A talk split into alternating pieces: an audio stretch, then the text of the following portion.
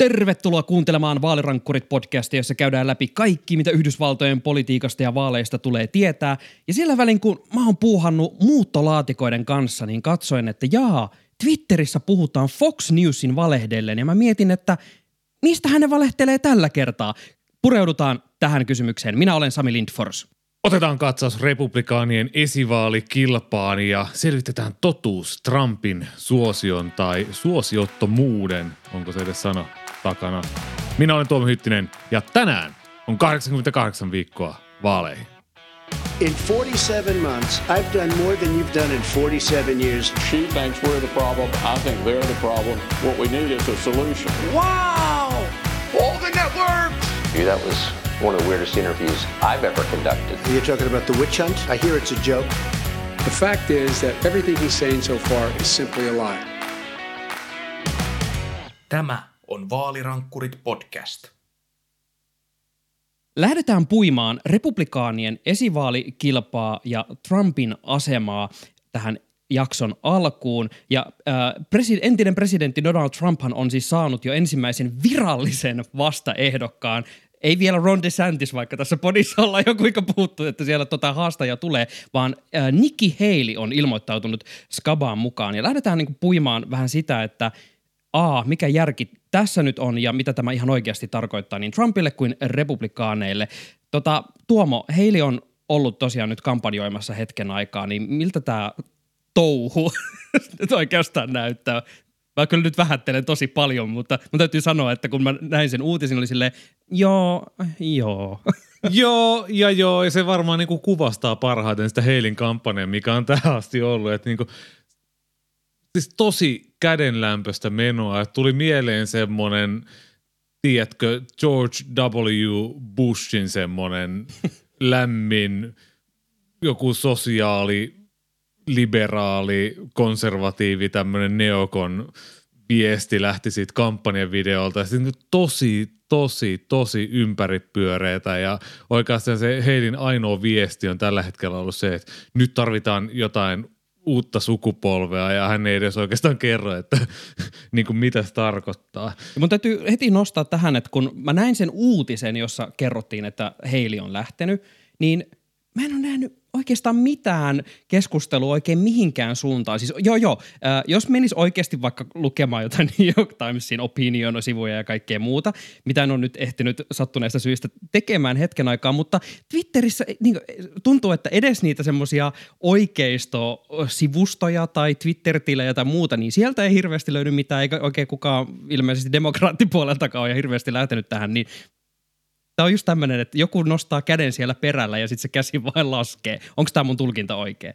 Se on todellakin oikein, koska siis Heili, hän ei ole tietyllä tavalla millään niin, mitenkään niin ristiriitainen persona. Ja hän ei ole ajanut mitään tämmöisiä ristiriitaisia ulostuloja, jotka niin kuin haastaisi Trumpia tai republikaanipuolueen politiikkaa tai republikaanipuolueen linjaa tai sen paremmin Joe Bideniakaan niin kuin millään tavalla. Että hän oikeastaan vaan niin kuin paistattelee siellä pyörimässä eri keskusteluohjelmissa tavallaan sillä perusteella, että hän on nyt ensimmäinen tämmöinen, miten sanoisi, nimekäs haastaja Trumpille. Että onhan niin kuin republikaanin esivaalissahan on tavallaan jo periaatteessa kova kisa käynnissä. Siellä on muun muassa semmoinen Rhode Islandin kaupungin entinen pormestari, tämmöinen republikaanin oma Pete Buttigieg-hahmo, jonka nimeä en oikeasti edes muista. Mutta siis tämmöisiä randomianttereita havittelee, joista Trumpin paikkaa siellä auringossa. Mutta niinku siihen nähden, että miten paljon Nikki Haleystä on puhuttu poliitikkona, niin kuin mahdollisena 2024 ehdokkaana, niin harvinaisen vähän hän on saanut aikaa. Onko, kun täytyy tällä hetkellä huomioida, että hän ja Donald Trump ovat ainoat äh, viralliset ehdokkaat tässä esivaalikilvassa, niin äh, ilmeisesti mä näin, että Donald Trump oli siellä Truth Socialissa, johon meillä ei ilmeisesti ole vieläkään pääsyä vieläkään. Euroopassa, että voisiko haloo joku korjata tämän tilanteen, niin äh, jo, jonkun äh, heiton Trump oli siellä jotenkin vähän silleen si, niin kuin sivulauseessa ilmeisesti heittänyt, mutta onko tässä niin kuin tehty jotain semmoista pesän eroa millään tavalla, että mikä on ikään kuin Nikki Haleyin ero ehdokkaana Donald Trumpiin vai onko tämä ikään kuin tämä skaba pidetty vielä jotenkin vähän silleen sivussa ja koitettu luoda jotain omaa, mitä se sitten ikinä onkaan. No siis se, se, niitä eroja ei ole millään tavalla tuotu esiin ja se ei ole ainoastaan Nikki Halin ongelma, vaan se on kaikkien republikaaniehdokkaiden ongelma. Et se, mitä Twitterissä nyt on pari viikkoa pyörinyt ja on kiinnittänyt huomiota, niin on itse asiassa Fox Newsin äh, rääväsuu Sean Hannidin ohjelmasta pyörineet klipit, kun hänellä on tämmöinen ihan tavallinen asia, mitä niin kuin oikeatkin perusjournalistit kysyy äh, presidenttiehdokkaalta, että mikä eroja on sinulla ja äh, Donald Trumpilla, ex-presidentillä, jotka haastat, niin kukaan – näistä ehdokkaista. Ei Nikki Haley, äh, ei Mike Pompeo, ei äh, Tim Scottit, jotka vasta niin kuin, ei ole virallisesti lähtenyt kisaan, mutta jotka niin kuin oikeasti kyllä he lähtevät jossain vaiheessa tähän skabaan, niin kaikki sanovat vaan, että no ei meillä nyt oikeastaan ole tässä mitään semmoisia suuria linjaeroja. Niin mä en tiedä, että miksei sitä niin kuin heitä pitäisi sitten äänestää. Tai niin kuin, että ei ihme, että Nikki Haleyin ja Tim Scottin ja Pompeo ja muiden kannatukset sitten pyörii siellä nollassa viiva neljässä prosenttiyksikössä Gallupista toiseen. Kuulostaa, että meno on vahvaa ja äh, siirrytään äh, silleen eteenpäin, koska nyt meidän pitää puhua kuitenkin tästä äh, Trumpista, joka on tämä republikaanien edelleen tämä iso kysymys, jota Nikki Haley ei uskalla nyt edes ostaa tota, varsinaisesti mitenkään kohteekseen vielä tai käsittelyyn. Ja nyt on aika mainostaa tämän jakson sponsoria. Se on vaalirankkurit.com. Vaalirankkurit.com. Mietityttääkö, mitä Joe Biden mahtaa miettiä 2024 presidentin vaale- vaaleihin lähtemisestä? Tai mitä hän mahtaa Kevin McCarthy tuumailla siellä edustajan huoneessa? Ja entäpäs ne muut republikaanit? Kaiken tämän ja muun analyysin löydät osoitteesta vaalirankkurit.com. Ja Jonne Tuomo olit kirjoittanut siis Donald Trumpin kannatuksesta äh, mainion uutiskirjeen kautta blogipostaukseen. Eli sieltä tosiaan vaalirankkurit.com-sivustolta löydät jatkossakin äh, Tuomon äh, kirjoittamia analyysejä. Niin tota, äh, lähdetään puimaan tätä, että mikä siinä Trumpin niin kannatuksessa ja ehkä siitä uutisoinnissa mättää? No se öö, tota, mikä siinä uutisoinnissa mättää, niin oikeastaan triggeröity tuossa joulun alla, kun STTssä todennäköisesti joku yötoimittaja oli lukenut yhdysvaltalaisia lehtiä, jossa oli sitten nostettu tämmöinen yksi otsikko, että Donald Trump kannatusvaikeuksissa. Et Ron DeSantis oli silloin yhdessä, muistaakseni USA Todayn äh, rahoittamassa mielipidemittauksessa oli noussut sieltä Trumpin ohi.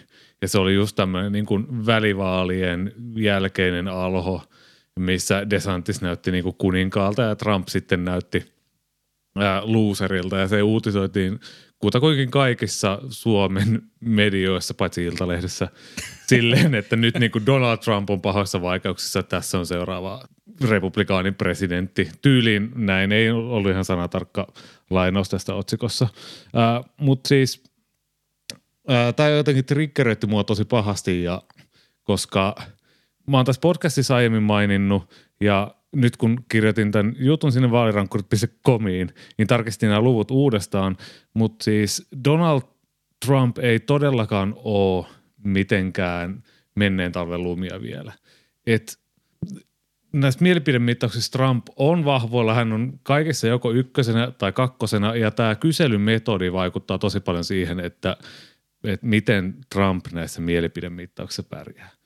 Eli silloin kun on tämmöinen laaja ehdokaskenttä, eli siellä on mukana äh, Donald Trumpin lisäksi äh, Ron DeSantis, Tim Scott, siellä on Nikki Haley, siellä on Mike Pompeo, siellä on Mike Pence, siellä on Glenn Youngkinit, kaikki muut. Tämmöinen niin otetaan, että nämä henkilöt voivat nyt realistisesti tavoitella republikaanin presidenttiehdokkuutta 2024, niin Trump pärjää silloin paremmin, kun on tämmöinen laaja kattaus, kuin sitten, että olisi tämmöinen kaksinkamppailu Ron DeSantisia vastaan. Eli pelkästään silloin, kun polsterit laittaa vastakkain, että kumpaa äänestää sitä republikaanin presidenttiehdokkaaksi, Ron DeSantisia vai Donald Trumpia. Silloin DeSantis tuppaa pärjäämään paremmin. Ja ää, tässä vertailussa, minkä mä otin, niin siihen oli otettu 538 tämmöistä niin A-luokan polsterien yhteenveto suurin piirtein tuolta joulu helmikuun ajalta, mitä näitä mielipidemittauksia on siellä julkaistu. Mun pakko nostaa tässä yhteydessä esille, että on siis äärimmäisen mielenkiintoista, koska musta tuntuu, että aina kun me puhutaan Donald Trumpista ja gallupeista, niin oli kyse hänen presidenttiajasta tai hänen ehdokkuudesta vaaleissa, tai nyt ihan vaan tämä taas, että mennään esivaali skabaan, niin tuntuu, että koko aika pyörii aina semmoinen, että voiko näin tota, luottaa. Ja mulla tulee aina semmoinen deja vu, että missä kohtaa taas niin, tota, alkaa semmoinen hirveä vääntö siitä, että ovatko gallupit jotenkin aliarvioineet taas Donald Trumpin vai aliarvioineet DeSantisin vai mitä ne aliarvioi ää, tällä kertaa. Mutta mä oon niin huomannut sen, että, että tota, yhä enemmän tämä keskustelu pulpahtaa jatkuvasti Twitterissä pintaan, kun siinä jotenkin tulee koko ajan niitä kyselyitä, joissa yhtäkkiä saattaakin olla niin, että vaikka Donald Trump ehkä just vetää pääsääntöisesti isoimpia kannatuslukuja siellä, niin se Don, äh, Ron DeSantisin olemassaolo ja ehkä hänen lukemansa koko aika vähän niin kuin kasvaa siellä, niin mä ymmärrän, että siitä on lähtenyt kaikki analyytikot kirjoittamaan näppikset sauhuten, että sieltä tulee suuri Ron DeSantis ja vie republikaanit mukanaan, mutta äh, niin mitä tämä kokonaisuudessaan ke- kertoo siitä, että millä tavalla ikään kuin, että miten tämä keskustelu just näistä äh, niin kuin polleista ja siitä äh, niin kuin luottamuksesta niihin Trumpin kohdalla tällä kertaa asemoitu? Äh, siis eihän tämmöiset tietyt kyyniset politiikan seuraajat ei ole enää vuosikausiin uskonut näihin mielipidemittauksiin, että niin kuin, se voi niin kuin Trumpin kohdalla olla ihan mitä tahansa. Mut, äh, ja sitten voidaan jutella kohta lisää, mutta mä lähtisin ehkä niin kuin tässä siitä, että jos vertaillaan Trumpia ja DeSantisia ja mitä tämä kertoo niin kuin siitä oikeasta vaalista, mikä vuoden päästä on edessä, niin tällä hetkellä näyttää siltä, että Trumpilla ja DeSantisilla on molemmilla semmoinen tietynlainen semmoinen peruskannatus näissä mielipidemittauksissa. Että siellä on semmoista vankkaa semmoista, että näyttää siltä, että jommasta kummasta heistä nyt oikeasti tulee se 2024 presidenttiehdokas republikaaneille. Että kukaan muu ei yllä niin kuin yli 20 prosenttiyksikön näissä mielipidemittauksissa, mikä on tavallaan perinteisesti ollut se rima jo tässä vaiheessa, että tiedetään, että kenestä se ehdokas tulee. Mutta sitten kun niitä ehdokkaita on yhä enemmän, niin se alkaa syödä suhteessa enemmän sitä DeSantisin kannattajakuntaa, mikä kertoo taas siitä, että Trump on onnistunut republikaanipuolueessa saamaan semmoisen aseman niin kuin tietynlaisena kuninkaana – mistä me ollaan niin kuin vuosikausi tässäkin podcastissa puhuttu, että kukaan ei lähde, niin kuin, että Trump oli aiemmin se kiistaton kuningas. Nyt hän on ehkä edelleen se kuningas, mutta hän ei enää yhtä kiistaton. Että on häneltä sitä kannattaa kuntaa lähtenyt siinä republikaanipuolueessa, mutta ne kannattajat, ketä on jäänyt, niin ne on kuitenkin uskollisempia kuin DeSantisin kannattajat. Ja sitten kun ruvetaan miettimään sitten vuoden päästä, mikä on tilanne siinä, kun sitä esivaaliskabaa käydään, niin mitä pidempään on enemmän ehdokkaita, niin sitä varmemmalta niin kun näyttää siltä, että Trump tulee viemään sen. Ja, ja tämä oli se sama tilanne, minkä takia Trump tuli valituksi 2016, koska republikaanipuolueessa kun näitä esivaaleja käydään, niin heillä on tämmöinen winner takes it all järjestelmä, että jos saat enemmistön jossain osavaltion esivaalissa – äänistä, niin silloin saat ne kaikki delegaatit itsellesi, kun taas demokraatit jakaa niitä suhteessa siihen äänimäärään näitä delegaatteja. Tämä on äärimmäisen mielenkiintoista ja ehkä niin just semmoinen sun loppuanalyysi kiinnostaa vielä enemmän siitä, että Uh, tässä on, tämä on vähän niin tämmöinen kaksiosainen kysymys, että mitä tämä niin kaikkiaan just tarkoittaa ikään kuin siitä Trumpin asemasta tällä hetkellä kun hän havittelee sitä presidenttiehdokkuutta ja mitä toisaalta tämä tarkoittaa niille muille ehdokkaille, että mikäli siellä halutaan just tätä niin Trumpin asemaa jollain tavalla oikeasti lähteä horjuttaa ja parantaa niitä omia asemiaan tulevana presidenttiehdokkaana, niin tota, mi, mi, millaiset ö, prinsiipit löytyy nyt Tuomo Tammisen pukukopista? No siis Trumpin asema on häilyvä. Et vaikka hän on näissä gallupeissa – ö, ykkösenä tai kakkosena, riippuen vähän siitä, että kuka niitä tekee, niin Trumpin kannatus heiluu tosi paljon. Ja tähän esimerkiksi The New York Timesin vaalianalyytikko Nate Cohn on kiinnittänyt huomiota, että Trumpin kannatus ei ole siellä niin kuin 50 prossan hujakoilla, vaan mielipidemittauksesta riippuen se saattaa olla sieltä jostain 30 60. Ja se taas on niin kuin erillinen keskustelunsa ja sitä taas niin kuin kukaan ei tiedä, että mistä Eli tämä keisarilla johtuu. on torni, mutta sitä tornua, tornia voi vähän huojuttaa. Niin, tai kukaan ei tiedä, kuinka korkea se torni on, mikä itse asiassa on aika hyvä metafora sille, miten Trump tätä rakennusyritysimperiumia kasvattaa. No, Täydellinen analogia. Anyway, mutta siis niin kuin mä alussa sanoin, että niin kuin, tämä tilanne varmaan säilyy siihen asti, kunnes pystyy joku tekemään eroa Trumpiin. Joko siis silleen, että nämä ehdokkaat yksi kerrallaan käy Trumpin kimppuun ja hyökkää ja etsii heikkouksia ja katsoo, miten se toimii. Esimerkiksi DeSantis on puhunut vähän ohi Trumpista silleen, että kun oli se grooming case, mihin viitattiinkin pari viikkoa sitten, hän siellä Truth Socialissa jakoi tämmöistä lokaa siitä, että kun DeSantis oli opettajana, että hän on ollut siellä nuorten tyttöjen kanssa illanistujaisissa, niin Se DeSantis, keskustelu kyllä jäi täysin siihen. niin, koska DeSantis ei lähtenyt puhumaan siitä, vaan oli silleen, joo, minä en keskity niin kuin näihin loka-asioihin, minä keskityn vaaleihin, jotka voidaan voittaa, mikä oli taas sille ohi piikki Trumpille, joka on hävinnyt kolmet vaalit putkeen. Ja Nikki Haley taas, hänestä häneltä on tosi vaikea löytää niitä piikkejä Trumpia kohtaan, mutta hän on tähän asti puhunut sellaista niin uudesta sukupolvesta. Että kukaan ei vielä lähde iskeä sitä veistä sinne kuninkaan selkään, mutta jossain vaiheessa on pakko tehdä, jos kuningas halutaan kaataa.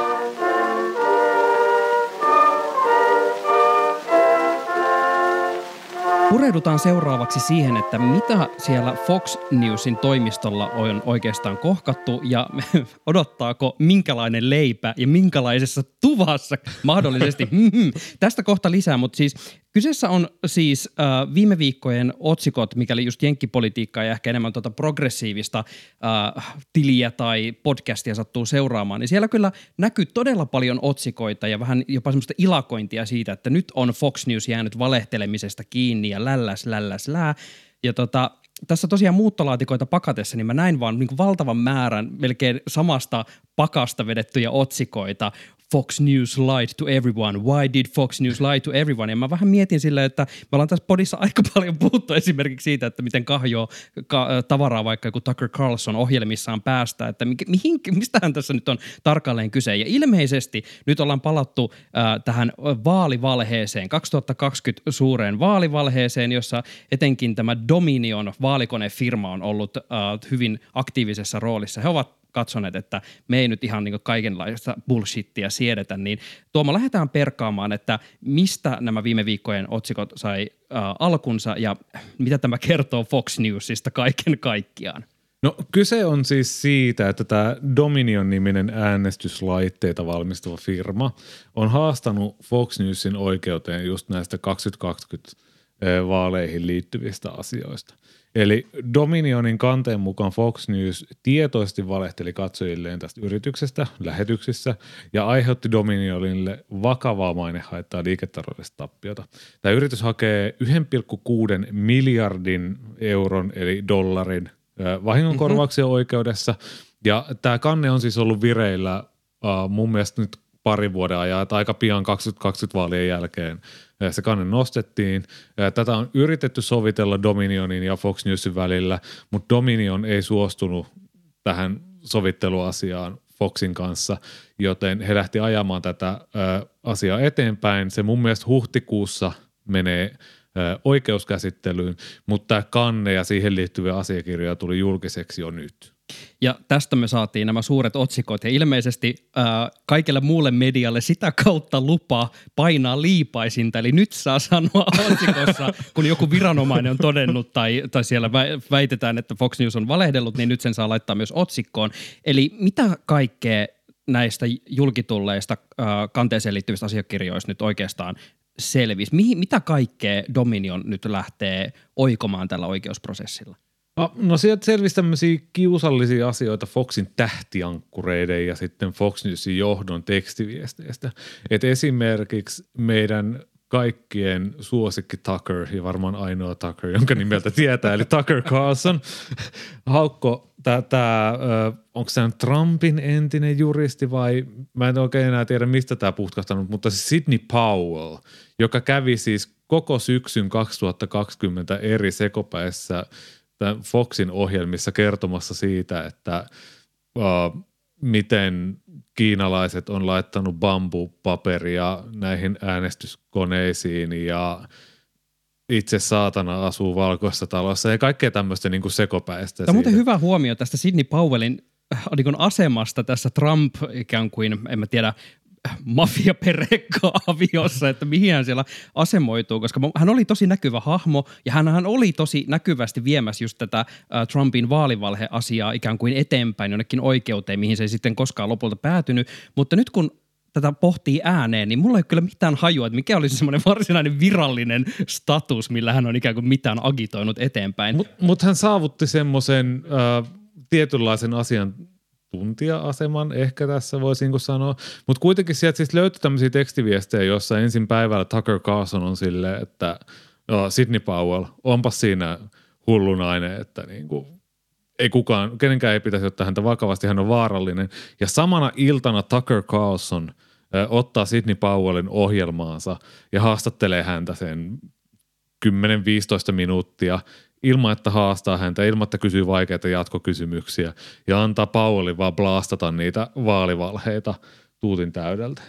Ää, Tucker Carlson lähetti siis tämän, että onpa Sidney Powell seko viestin toiselle Foxin tähtiankkulle Laura Ingramille.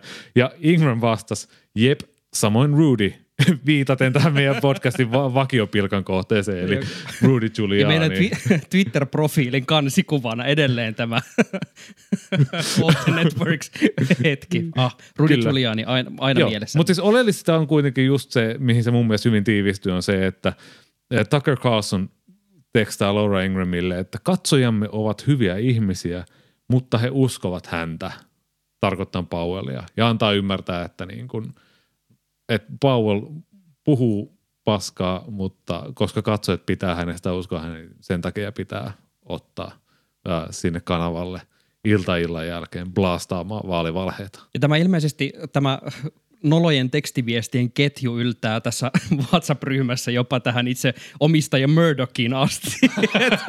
Siellä, siellä on kyllä ilmeisesti joka ikinen tyyppi äh, ainakin keskenään olleet hyvin vahvasti sitä mieltä, että nyt on aika dadaa, mutta antaa mennä vaan.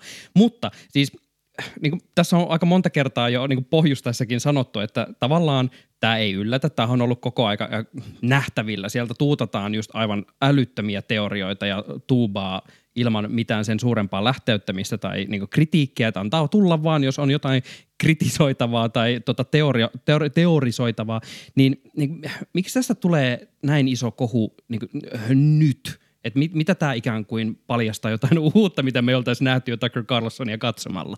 No siis se, että näistä tekstareista selvisi, että Trumpin vaalivalheiden tukeminen oli strateginen valinta Foxilta. Ja Mm. Jos seuras 2020 vaaleja silloin vaaliviikolla intensiivisesti, kun Arizonassa, Georgiassa ja Wisconsinissa ja Nevadassa laskettiin ääniä se neljä päivää sieltä tiistaista lauantaille, niin Fox oli ensimmäinen varten otettava uutislähde, joka julisti, että Joe Biden voittaa Arizonan. Ja ää, näistä, tästä kanteesta selvisi, että se näkyi heti Fox Newsin katsojaluvuissa. Eli kun Fox julisti, että Biden voittaa Arizonan, niin katsojaluvut laski ihan sikana.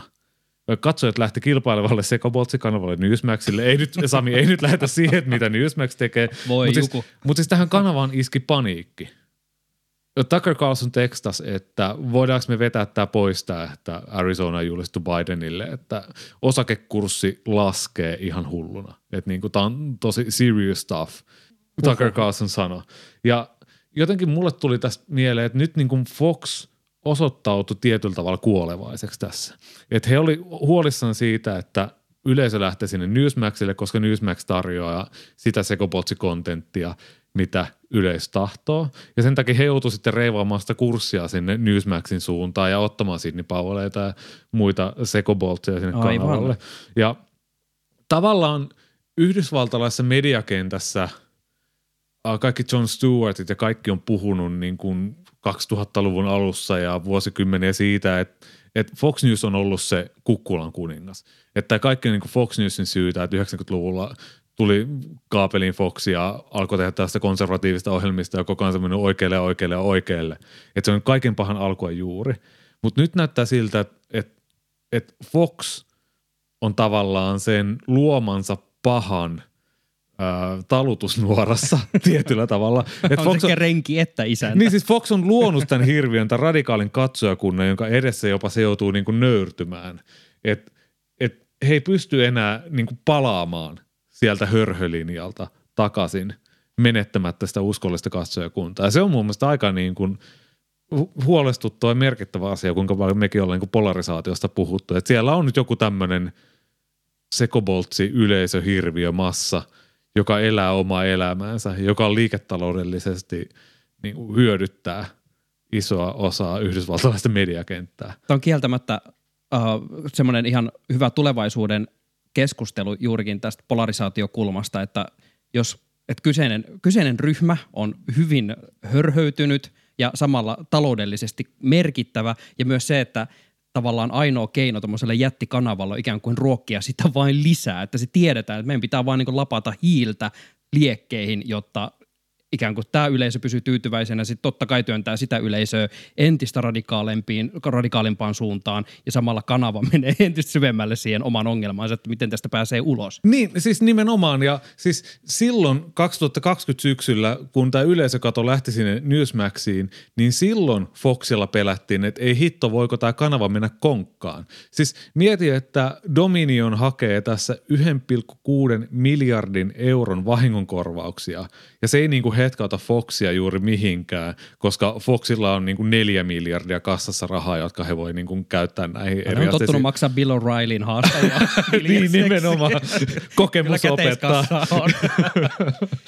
Mutta palataan vielä just tähän tota Dominion kanteeseen, koska äh, tämmöisiä mediayhtiöitä vastaan käydyt oikeusjutut ei niin perinteisesti ole mitenkään ihan hirveän kannattavia. Ne on, sieltä löytyy tosiaan fyffejä sieltä taustalta ja myös yleensä, että tässä mennään niin kuin Yhdysvalloissa muutenkin aina niin kuin aika sfääreihin sananvapaus ja vastuukysymysten ja lehdistön vastuuvapauskysymysten jänne jänne, että tulee niin kuin paljon tämmöistä vääntöä, että ne on myös niin kuin todella niin kuin kalliita oikeudenkäyntejä kelle tahansa ja lopulta päädytään johonkin, että pff, ei jakseta niin kuin säätää tätä hir- hirveästi enempää. Mutta mikä ikään kuin, onko tällä keissillä oikeasti äh, semmoista niin pohjaa, että tässä voidaan oikeasti tehdä jollain tavalla jopa tämmöistä niin mediahistoriaa Yhdysvalloissa? Siis ymmärtääkseni on, että viime vuonna esimerkiksi oli tämmöinen mediaoikeudenkäynti, jossa Sarah Palin haastoi The New York Timesin oikeuden siitä, että Aho oli kirjoittanut ikävästi ja tuomari katsoi sitä kannetta. Joo, kuuluu sananvapauden piiriin, että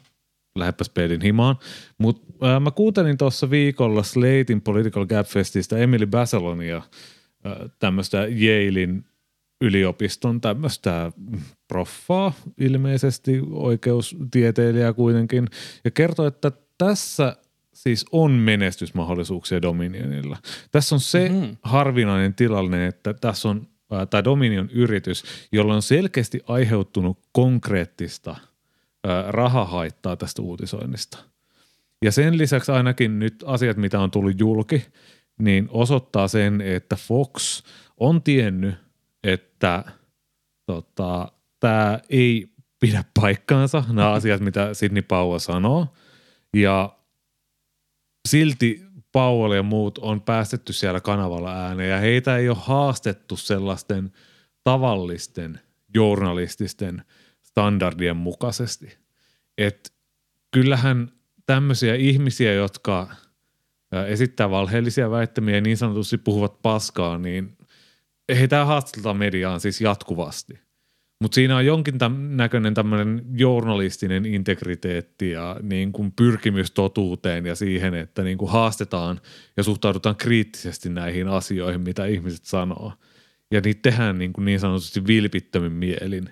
Eikä niin kuin Tucker Carlson näissä tekstiviesteissä sanoo, että no meidän katsojat nyt haluaa tätä, niin blaasta tavoin menevän niin paljon kuin sielu sietää.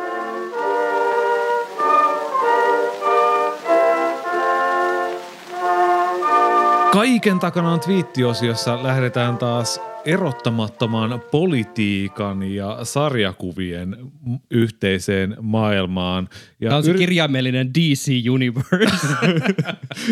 ja yrittäkää siis kestää tätä mun lapsi nukkuu ehkä neljä tuntia viime yönä, niin tota, mutta siis Uh, Twitter-käyttäjä uh, Monkeys ate my classified documents.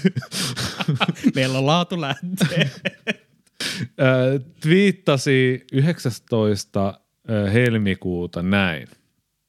Tempted to write a 5,000 word piece about the parallels between young Batman and Pete Buttigieg, but I really should sleep.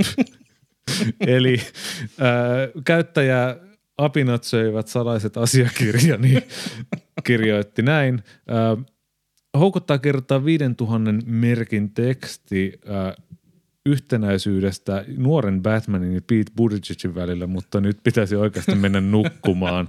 Se on ihan suotavaa. Sami, tässähän tehdään vertailu lämpimän halinallen poliittisen ikonin Pete Buttigiegin ja semmoisen verenhimoisen murhaaja slash sankarin Batmanin välillä. Onko tämä oikeanlainen Tota, luonnehdinta? No mä- veikkaan, että varmaan jostain oikealta saatettaisiin ö, kommunikoida ö, tota, tähän, varsinkin tähän brutaalimpaan luonnehdintaan jotain tästä ö, ohiossa olevasta ö, tota, kemikaalijunatapaturmakriisistä, jota Buttigieg ei oikein saanut hallintaan vielä, joten tota, tämä suotakoon. Mutta mun täytyy sa- sanoa, että tämähän on siis siinä mielessä aivan loistava vertaus, että kun jos ajattelee sitä, jos tässä nyt yleisesti verrataan siihen Batmanin niin ikään kuin ihan alkuaikoihin, siinä kun Bruce Wayne ää, ei ollut vielä Batman, vaan se ikään kuin oli tulossa vasta.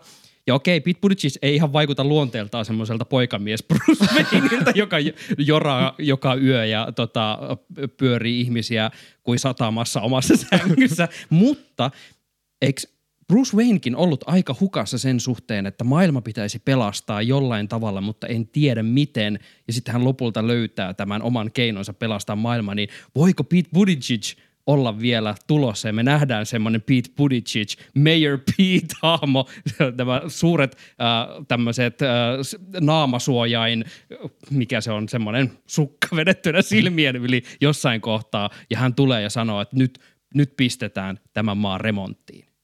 Mulla on ihan sama, että mitä Pete Buttigieg tekee, mutta jos hän, eten, jos hän tekee tällaisen ö, Mayor Pete supersankarihahmon, niin hänellä pitää olla kolme asiaa. Hänellä pitää olla semmoinen kävelykeppi, jossa on kultainen pää, jolla voi lyödä pahiksia. Hänellä pitää olla monokkeli ja silinteri. Musta tuntuu, että Pete Buttigieg on lopulta se pahis.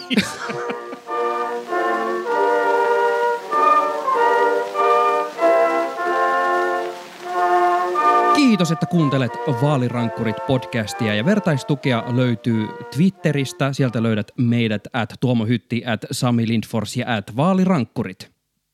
Ja jos mietit siellä, että onko vaalirankkurit jo siellä jokeritasteella vai vielä siellä Red Hood pilotti mestoilla liikkumassa, niin tuota, ei hätiä mitään, mene vaalirankkurit.comiin ja tilalle sieltä uutiskirjeet ja pistä jakaen ja kerro mitä mieltä olet saitin designista, koska siitä vastaa tällä hetkellä meitsi se meidän podcast-kaksikosta lahjattomampi visuaalisesti. mutta, mutta CV-merkinnät sen kun kasvaa ja tittelit pitenee. Vaalirankkurit palaa taas pari viikon päästä. Nyt moi moi.